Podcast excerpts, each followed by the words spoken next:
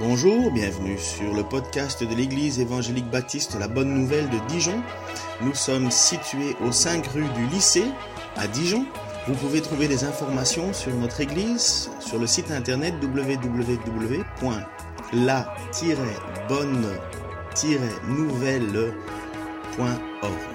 Passez une excellente journée ou soirée. Donc je suis le pasteur Philippe Montuir, je viens du tabernacle aussi, comme euh, nos sœurs de l'école des Sarments. Et euh, donc vous avez une visite en force de vos frères et sœurs du tabernacle de, de ce matin.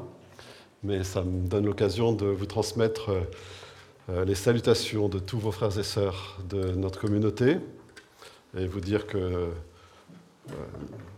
nous considérons que nous sommes une seule et grande famille, une seule et grande église sur toute la ville et toute la région de Dijon et que ce qui vous touche nous touche et euh, que nous sommes de tout cœur avec vous dans les temps que vous traversez. Euh, c'est pour moi un privilège de pouvoir euh, partager la parole de Dieu ce matin avec vous et j'espère que cette parole nous encouragera et nous fortifiera par le Saint-Esprit. On a entendu ce matin euh, que c'est le jour de la Pentecôte, et c'est vrai. euh, et une chose extraordinaire qui s'est produite à la Pentecôte, c'est que vous savez qu'avant, auparavant, avant la Pentecôte, euh, le Saint-Esprit était donné qu'à quelques personnes pour le servir, pour servir Dieu. Des rois, des prophètes étaient loin du Saint-Esprit pour le servir dans des ministères particuliers. Et ce qui a changé à la Pentecôte, c'est que le Saint-Esprit est répandu sur tous. Tous ceux qui croient ont reçu, reçoivent euh, le Saint-Esprit pour pouvoir servir Dieu, pour pouvoir être des témoins du Seigneur dans notre vie. Et j'aimerais vous parler de cela ce matin, du service pour Dieu, et plus particulièrement de l'appel à, à servir Dieu. Euh, c'est une question qui, euh, qui peut revenir peut-être plus chez les jeunes chrétiens, euh, qui peuvent se demander, mais suis-je appelé à servir Dieu? Euh, Et on a toutes sortes d'idées par rapport à l'appel de Dieu. Mais, et on peut se poser la question, est-ce que je suis appelé par Dieu? Et à quoi est-ce que je suis appelé par Dieu? Est-ce que je suis appelé à servir Dieu? Alors, il y a ceux qui se posent la question euh, et qui ont des questions, et puis il y a aussi ceux qui ne se posent pas du tout de questions, ce qui est peut-être plus dérangeant. Euh, dire, bah, moi j'ai déjà un travail, euh, donc servir Dieu, bah, parce que des fois il y a l'idée que pour servir Dieu, il faut avoir une position particulière où, où le service pour Dieu devient un métier. Et vous allez voir que dans la parole de Dieu, il n'est pas question de ça. Et euh, ça vaut le coup de s'interroger, et j'aimerais le faire en, en, prenant un texte avec vous qui se trouve dans la première épître de Paul aux Corinthiens. Et j'aimerais lire avec vous quelques versets au chapitre 1, les versets 4 à 9. Donc 1 Corinthiens, chapitre 1, versets 4 à 9. Paul dit ceci à l'église de Corinthe.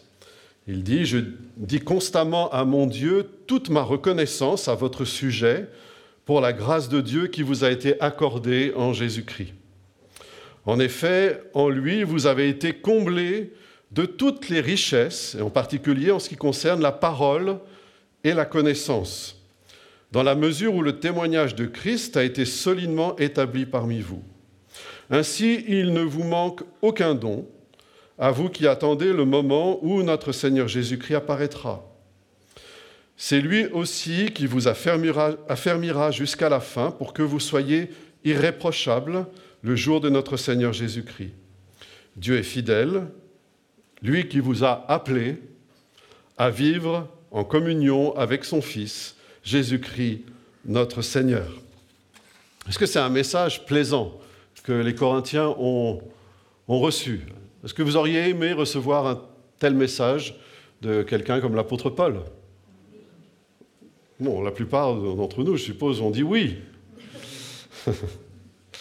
Mais vous allez voir que, euh, vous savez que les relations entre l'apôtre Paul et l'église de Corinthe étaient parfois difficiles. euh, Corinthe, l'église de Corinthe n'était pas une église facile. C'est une église où il y avait des problèmes, et des problèmes euh, relativement graves. Et l'apôtre Paul n'avait pas une relation facile avec l'église de Corinthe. C'est lui qui a, qui a fondé cette église, mais et il a des fois retardé ou euh, il a interrompu, euh, il n'est pas allé les voir parce que la situation était trop, trop difficile et il leur écrit, et là encore il leur écrit pour euh, régler un certain nombre de problèmes. Et c'est vrai que le texte qu'on a lu peut paraître assez encourageant, et il l'est, mais en même temps vous allez voir que Paul est en train de souligner un certain nombre de choses qu'il aimerait leur dire et il va leur dire dans le reste de l'épître. Et euh, ça introduit un petit peu euh, euh, un certain nombre de, choses sur lesquelles Paul veut mettre le, doigt pour les Corinthiens. Et ça a à voir avec le service pour Dieu, avec le fait de servir Dieu, avec l'appel de Dieu. Et j'aimerais vous proposer ce matin qu'on voit quatre points. Ces quatre points sont l'appel n'est pas seulement une question individuelle, et ce n'est pas avant tout une question individuelle. Le deuxième point, c'est que l'appel n'est pas une question de capacité ou de don reçu. Donc ça, c'est deux points, on pourrait dire, négatifs. Mais puis deux points positifs. L'appel est une question de perspective de vie. Et puis enfin, l'appel est une question d'obéissance. Donc quatre choses. L'appel n'est pas une question avant tout individuelle. L'appel n'est pas une question de capacité ou de don reçu. Mais l'appel est une question de perspective de vie et l'appel est une question d'obéissance. Voilà un petit peu le programme pour ce matin. J'espère que ça vous va. Euh, si ça ne vous va pas, je n'ai pas autre chose, donc j'espère que vous vous adapterez. Euh, j'aimerais, avant, avant d'aborder le premier point, faire une précision. Parce qu'on va voir que l'apôtre Paul pourrait dire aujourd'hui, euh, il était assez cash avec les, Corinthiens, il, parlait assez directement. Euh, mais j'aimerais préciser une chose, c'est qu'il n'est jamais sarcastique. Il n'est pas en train de... Il nous, dit, il prie pour eux. Et même avant d'écrire, avant de leur écrire, il a prié pour eux. Et euh, déjà, prier pour quelqu'un avant de lui parler, c'est peut-être un bon principe. Hein. Et puis surtout, par rapport par rapport à l'Église aussi. Prier pour l'Église avant de dire quelque chose à l'Église, ça c'est important. Hein. Donc l'apôtre Paul n'est pas, pas, pas, critique dans son, sa manière de voir les choses. Et il est simplement, il désire que cette Église de Corinthe euh, avance dans le plan de Dieu. Et que euh, les chrétiens de l'Église de Corinthe puissent servir Dieu dans l'appel que Dieu leur a adressé. Alors, premier point, l'appel n'est pas avant tout quelque chose, une question individuelle. Ça peut surprendre parce que euh, on peut avoir l'idée que Dieu peut appeler certaines personnes à certaines tâches. Et c'est vrai, Dieu peut appeler des personnes à des tâches particulières pour l'Église. Mais j'aimerais commencer par la fin de ce, de ce passage avec ce verset. Vous avez noté quand je l'ai fait la lecture, je me suis un petit peu arrêté au mot appelé. Verset 9, Dieu est fidèle, lui qui vous a appelé à vivre en communion avec son Fils Jésus-Christ, notre Seigneur. Vivre en communion avec Jésus, c'est d'abord là où commence l'appel euh, pour servir Dieu. Euh, il n'y a pas d'appel si on ne vit pas en communion avec Jésus.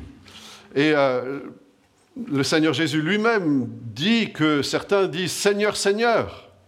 Et et ce n'est pas ceux-là qui euh, euh, rentreront dans, dans, dans, la joie de Dieu, dans la, présence de Dieu. C'est pas seulement ceux qui disent Seigneur, Seigneur, mais ce n'est pas non plus ceux qui vont faire beaucoup, beaucoup de choses, qui vont faire des miracles ou des choses euh, extraordinaires. C'est ceux qui sont connus par Dieu, qui sont connus par Jésus. Jésus dit, je ne vous connais pas, je ne vous ai pas connus. Donc ceux qui sont connus, et ça le premier appel, c'est d'être connu par Jésus et d'être en relation vivante avec le Seigneur Jésus, par le Saint-Esprit. Nous pouvons être en communion avec Dieu. C'est aussi un des privilèges de la Pentecôte, c'est on a reçu le Saint-Esprit pour être en communion avec le Seigneur. Et de pouvoir être dans cette union, de cette unité avec le Seigneur Jésus.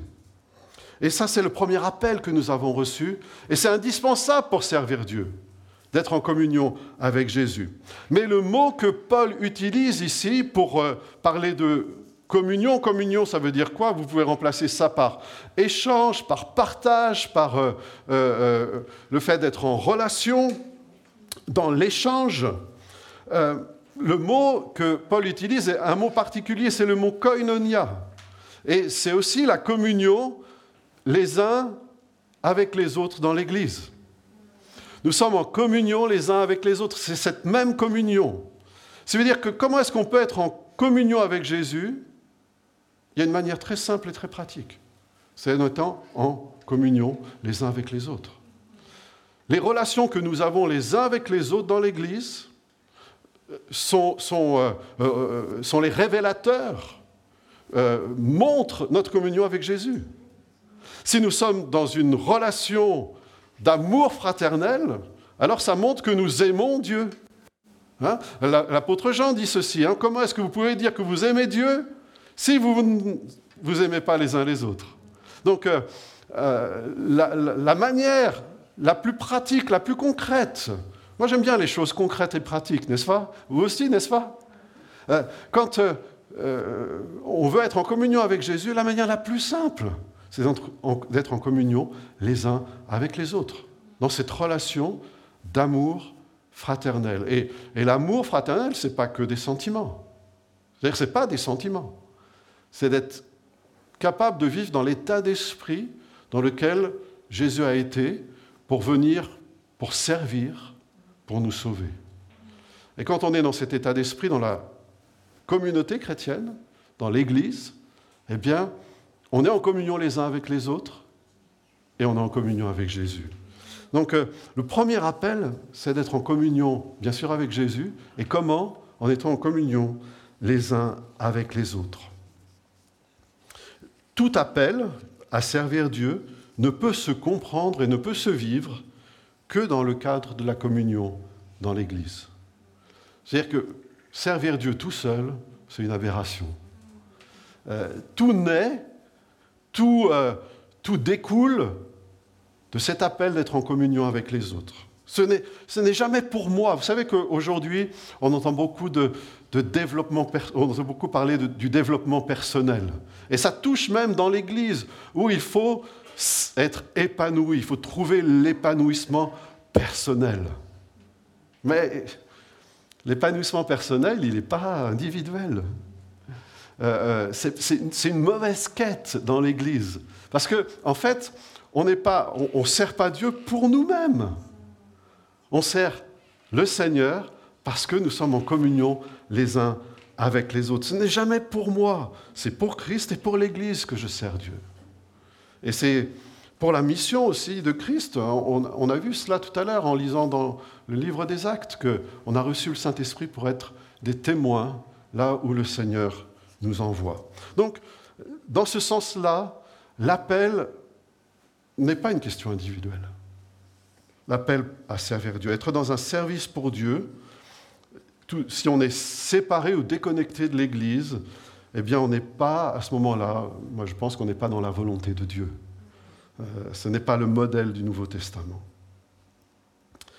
Et Paul souligne cet aspect de la communion dans l'Église, avec le Seigneur et dans l'Église, dans cette lettre, parce que justement, chez les Corinthiens, bah, ça coinçait un peu. Hein.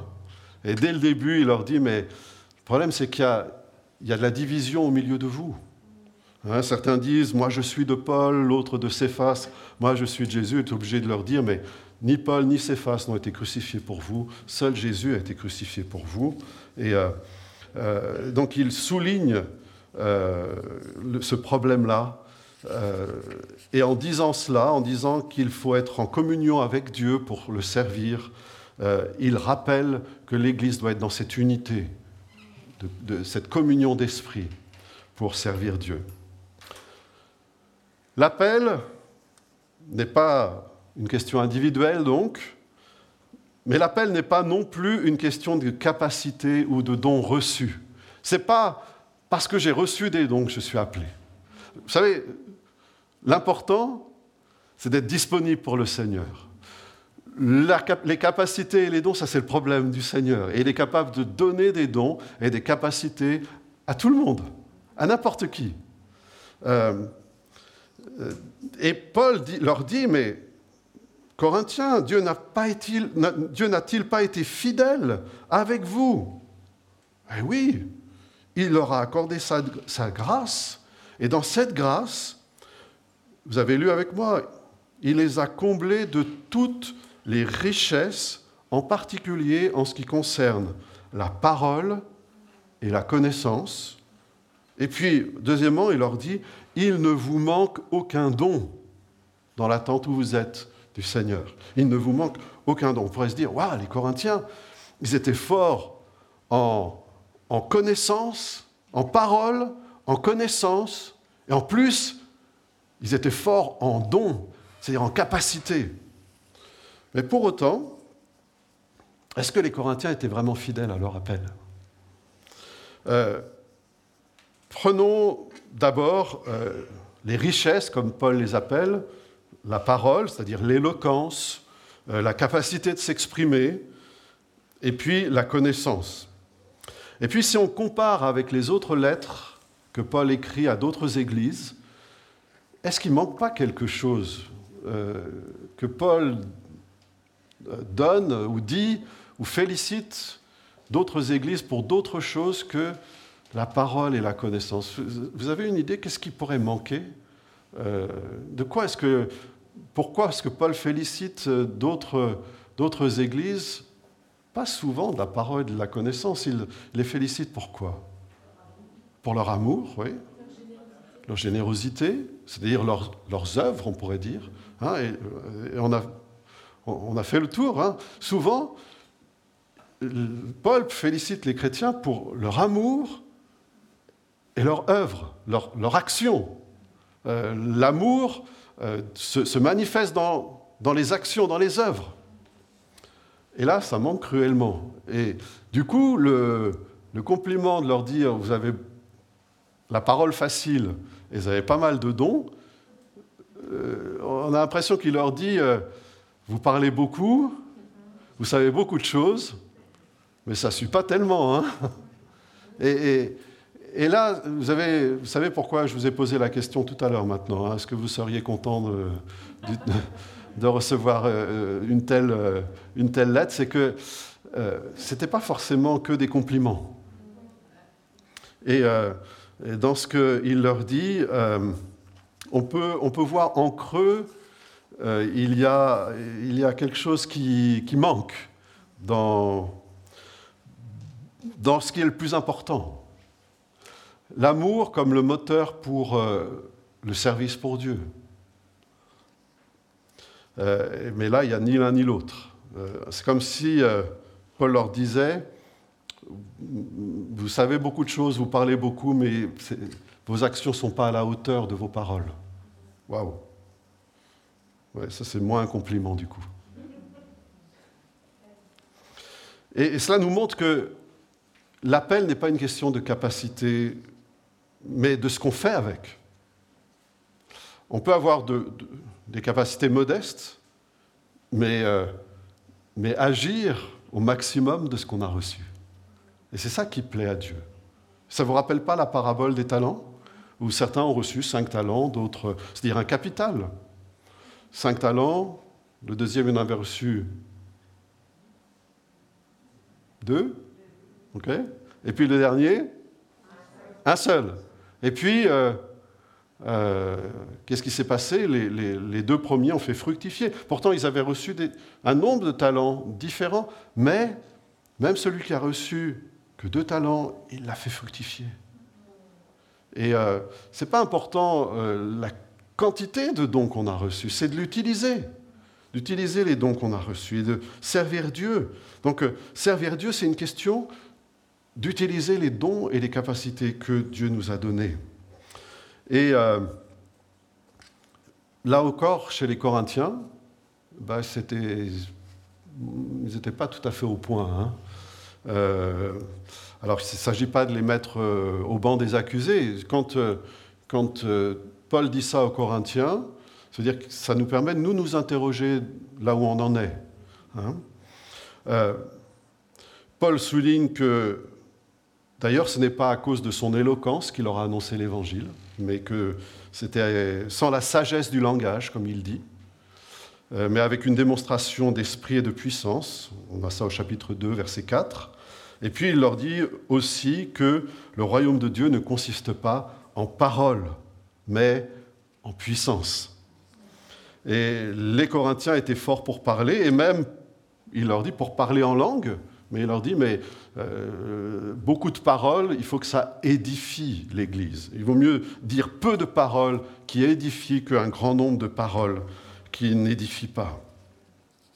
Et il leur dit même, dans ce chapitre 13 que certainement vous connaissez presque par cœur, hein, le chapitre de l'amour, il dit, même si l'on parle la langue des hommes et des anges, si on n'a pas l'amour, c'est-à-dire si on n'a pas l'amour, c'est pas quelque chose de, euh, euh, c'est quelque chose de très concret, pratique. Hein, c'est l'amour dans les œuvres. Si on n'a pas l'amour, cela ne sert à rien. Et puis la connaissance. Ben, écoutez, lisons euh, un petit peu ce qu'il leur dit. Regardez, si vous avez votre Bible, regardez avec moi chapitre 8, ce qu'il leur dit par rapport à la connaissance. Et là aussi, ça, met un jour sur euh, le compliment, entre guillemets, qu'il leur donne euh, au début.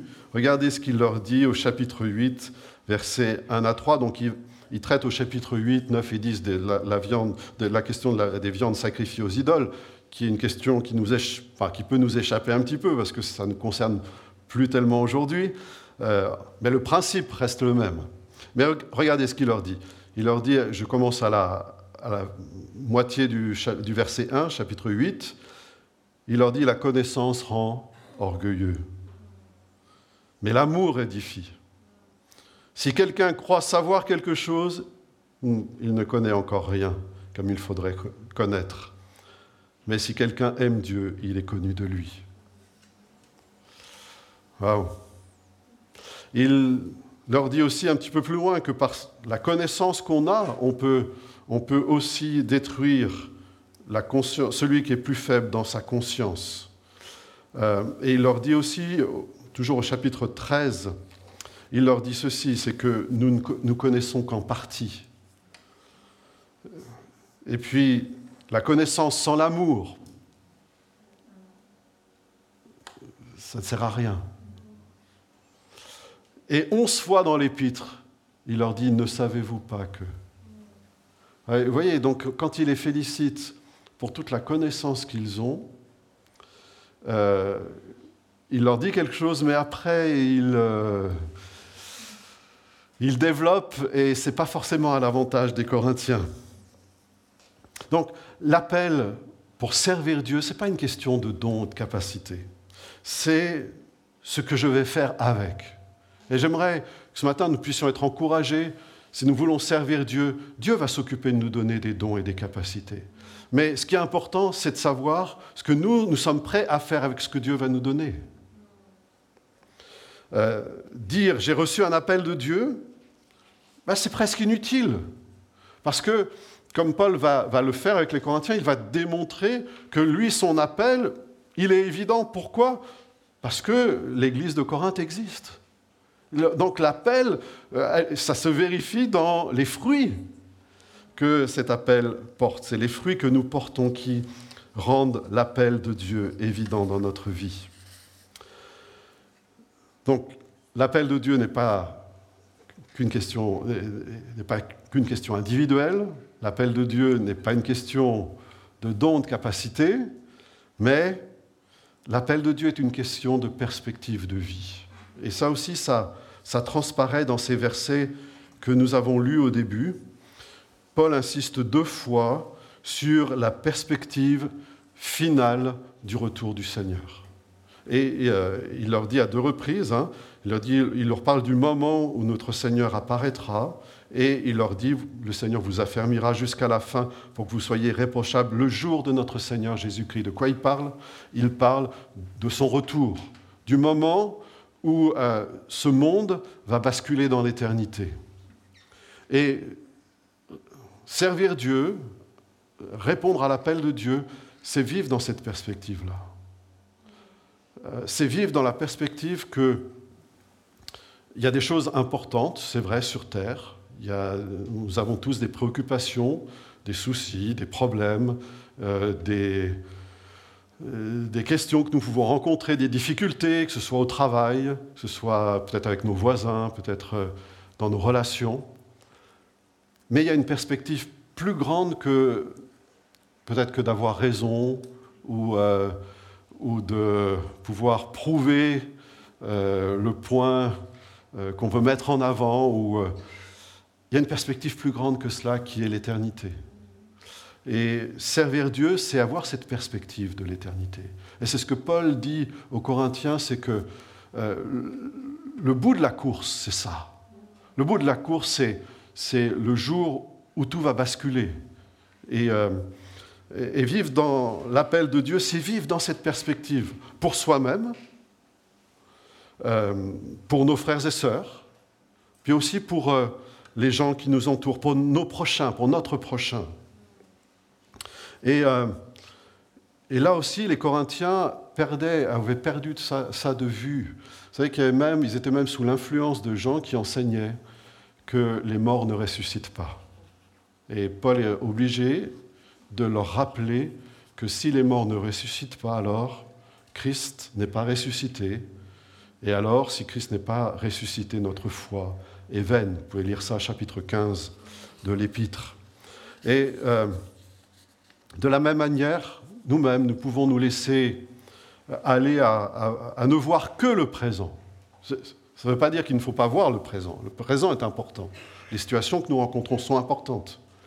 Mais elles sont importantes dans la mesure où nous les considérons avec le recul nécessaire pour voir que la finalité, c'est l'éternité. Et des fois, euh, il vaut mieux euh, laisser des choses passer pour le bien éternel de ceux qui nous entourent. Il vaut mieux euh, vivre dans cette perspective euh, de l'éternité afin de gagner les gens pour l'éternité. C'est ça le moment important. Et euh, servir Dieu, ça ne se comprend que dans cette perspective. Si on n'a pas cette perspective, j'allais dire, on est à côté de la plaque. Le service pour Dieu ou l'appel que Dieu nous, nous adresse à tous, c'est de pouvoir vivre dans cette perspective. Donc, servir Dieu, c'est vivre avec une certaine perspective de vie. Et je pense que c'est bon de se rappeler ça, de, se dire que si l'on veut on veut être au service de Dieu, et je suppose que c'est votre désir, euh, si on veut servir Dieu, euh, on ne doit pas perdre de vue que là où tout se joue, pour ceux qui nous entourent, mais aussi pour nous-mêmes, euh, c'est la perspective du jour du Seigneur. Euh, et ça nous permet aussi d'évaluer notre fidélité. Euh, et je, reviens à la parabole des talents. Euh, c'est dans le fait de la perspective où le maître revient pour faire rendre compte à ses serviteurs qu'on voit sa fidélité, qu'on voit la fidélité des serviteurs. Et justement, ça nous amène à notre dernier point. L'appel est une question d'obéissance. Servir Dieu, c'est une question d'obéissance. Est-ce que vous, n'aimeriez pas que le Seigneur vous dise, ce jour-là, bien, bon et fidèle serviteur, entre dans la joie de ton Maître euh, C'est ce que nous souhaitons entendre, n'est-ce pas? Appelés, oui, nous sommes appelés à servir Dieu et à porter du fruit pour Dieu. Et ce qui est extraordinaire, c'est que, et c'est une chose que Paul va dire aux Corinthiens aussi, c'est que l'appel de Dieu sanctifie l'état dans lequel l'appel nous trouve. C'est-à-dire que quand Dieu nous appelle, dans, quel que soit dans l'état où nous sommes, dans la position que nous sommes, dans le travail que nous occupons, dans l'activité que nous faisons, à l'âge que nous avons, l'appel de Dieu a une puissance qui sanctifie l'état où nous sommes. Qu'est-ce que je veux dire par là? C'est que des fois, des chrétiens peuvent se laisser aller à attendre qu'il se passe quelque chose pour eux et dire, une fois que ça va se passer, alors je pourrai servir Dieu. quand je serai euh, reconnu, je servirai Dieu. Quand euh, euh, je serai pasteur, je servirai Dieu. Mais en fait, Paul explique aux Corinthiens que l'appel sanctifie l'état où on est. Et il leur dit, on voit ça au chapitre 7, et il leur dit d'une manière très simple. Regardez par exemple le chapitre 7, verset 20. Il y a trois versets, 17, 20 et 24. C'est en fait Paul euh, a fait comme un copier-coller. Ça n'existait pas à l'époque, mais, euh, il, a, a fait CTRL-C, CTRL-V. Euh, il, c'est à peu près le même verset. Mais je vais lire par exemple le verset 20, que chacun reste dans la condition qui était la sienne lorsqu'il a été appelé. Et il prend l'exemple de l'esclave. Si tu as été appelé comme esclave, ne t'en, ne t'en soucie pas. Si tu peux devenir libre, profite. Mais même si tu as été appelé comme esclave, sers Dieu comme esclave. Ça veut dire que l'état dans lequel on est appelé, euh, l'appel de Dieu sanctifie cet état pour nous permettre d'être utiles à Dieu dans, l'état où nous sommes. Que nous soyons jeunes ou plus âgés, que nous soyons en activité dans notre emploi, dans notre travail, que nous soyons euh, ouvriers, que nous soyons chefs d'entreprise, euh, que nous soyons étudiants, que nous soyons à l'école ou que nous soyons retraités. La manière ou l'état dans lequel nous sommes quand Dieu nous appelle est sanctifié par l'appel de Dieu pour nous permettre de le servir dès maintenant. Ne perdons pas de temps.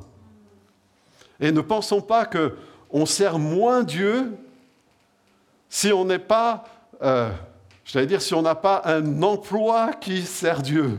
Non, ça c'est une fausse manière de voir les choses.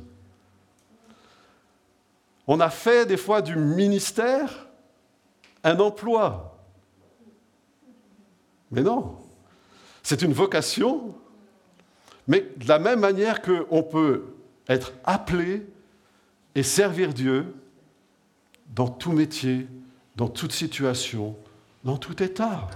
Alors bien sûr, vous allez me dire, celui qui est braqueur de banque, c'est mieux qu'il change de métier pour servir Dieu. Hein.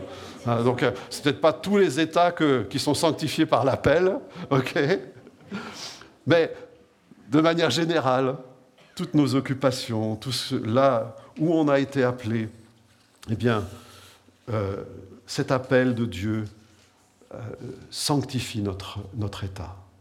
Et ça, c'est une bonne nouvelle, je trouve, de savoir que nous pouvons servir Dieu, être, répondre à l'appel de Dieu, quel que soit notre état. Donc j'aimerais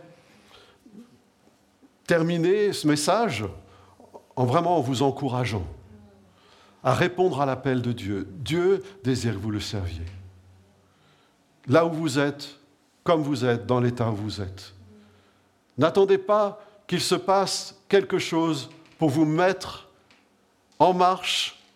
Vous avez reçu, et nous avons reçu à la Pentecôte le Saint-Esprit pour que tous nous puissions servir Dieu. Et n'attendons pas que quelque chose se passe pour servir Dieu, mais, mettons-nous au travail. Rappelons-nous que l'appel de Dieu, c'est surtout d'être obéissant dans la perspective de l'éternité. Et pour cela, nous ne sommes pas autosuffisants, mais nous avons besoin de la grâce de Dieu et nous avons besoin les uns des autres pour nous encourager à ça.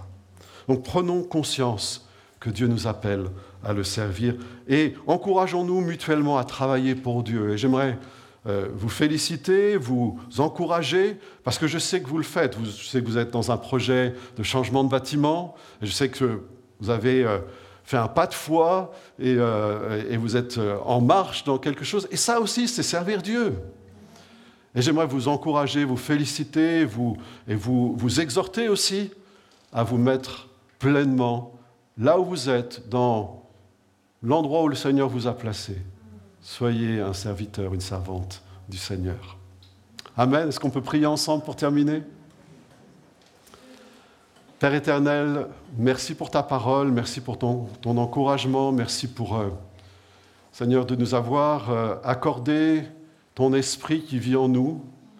Merci de nous avoir appelés à te servir.